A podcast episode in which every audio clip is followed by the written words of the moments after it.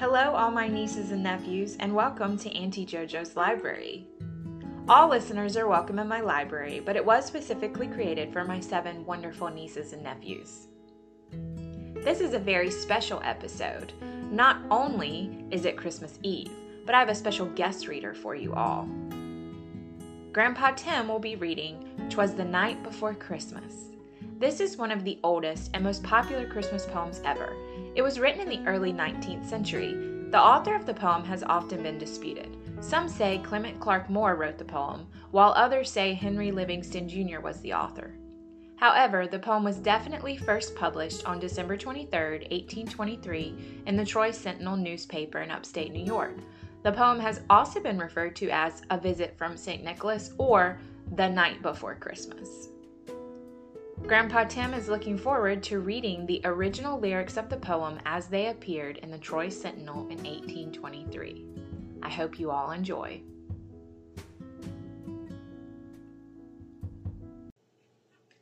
Let's get started. Twas the night before Christmas, when all through the house not a creature was stirring, not even a mouse. The stockings were hung by the chimney with care in hopes that St. Nicholas soon would be there. The children were nestled all snug in their beds, while visions of sugar plums danced in their heads. And Mamma in her kerchief and I in my cap had just settled down for a long winter's nap. When out on the lawn there arose such a clatter, I sprang from my bed to see what was the matter. Away to the window I flew like a flash, tore open the shutters and threw up the sash. The moon on the breast of the new fallen snow gave the luster of midday to objects below. When what to my wondering eye should appear but a miniature sleigh and eight tiny reindeer. With a little old driver so lively and quick, I knew in a moment it must be St. Nick. More rapid than eagles, his coursers they came, and he whistled and shouted and called them by name.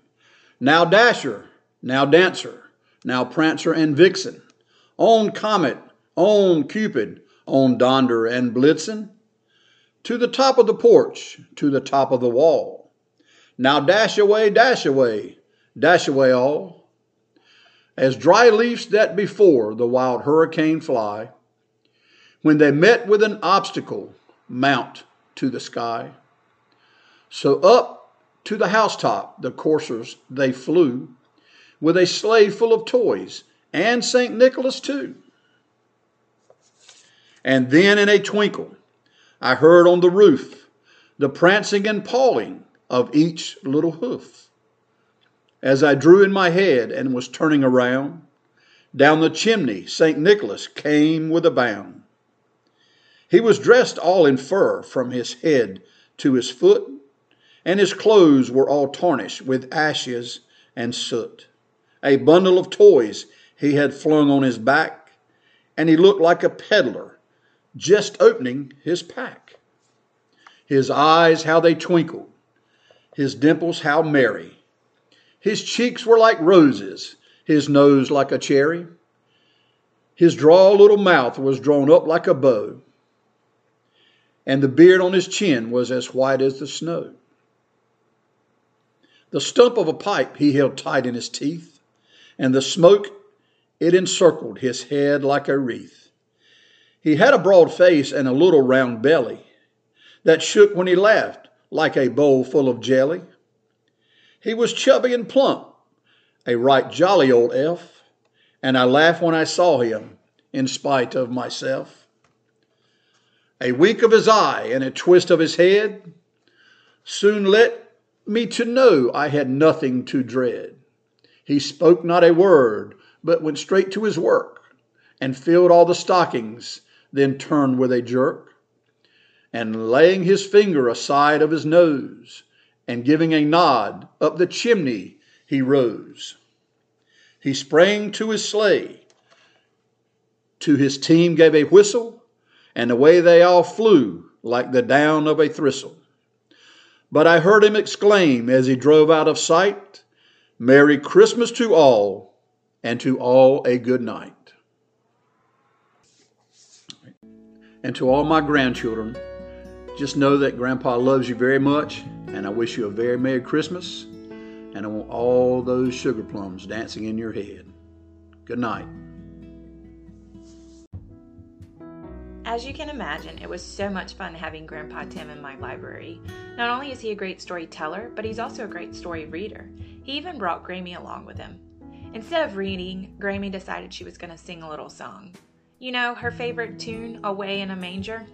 She didn't know Grandpa Tim and I were recording, but we did get a quick clip of her lovely voice. Before I play some bloopers from this recording episode, I want to wish all my nieces and nephews and listeners a very Merry Christmas.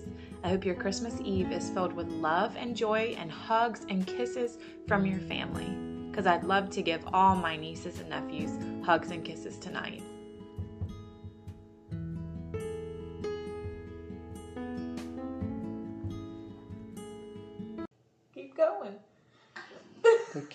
Didn't know you were recording. Tell me about the cattle mooing. Away in a manger, no crib for the babe.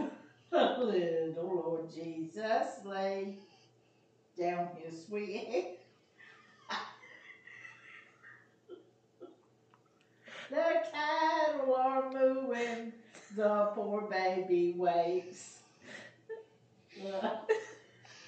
Little Lord Jesus asleep on the hay. It was twenty nine ninety five. Oh, was that on? All right, maybe stop. Something like a Christmas.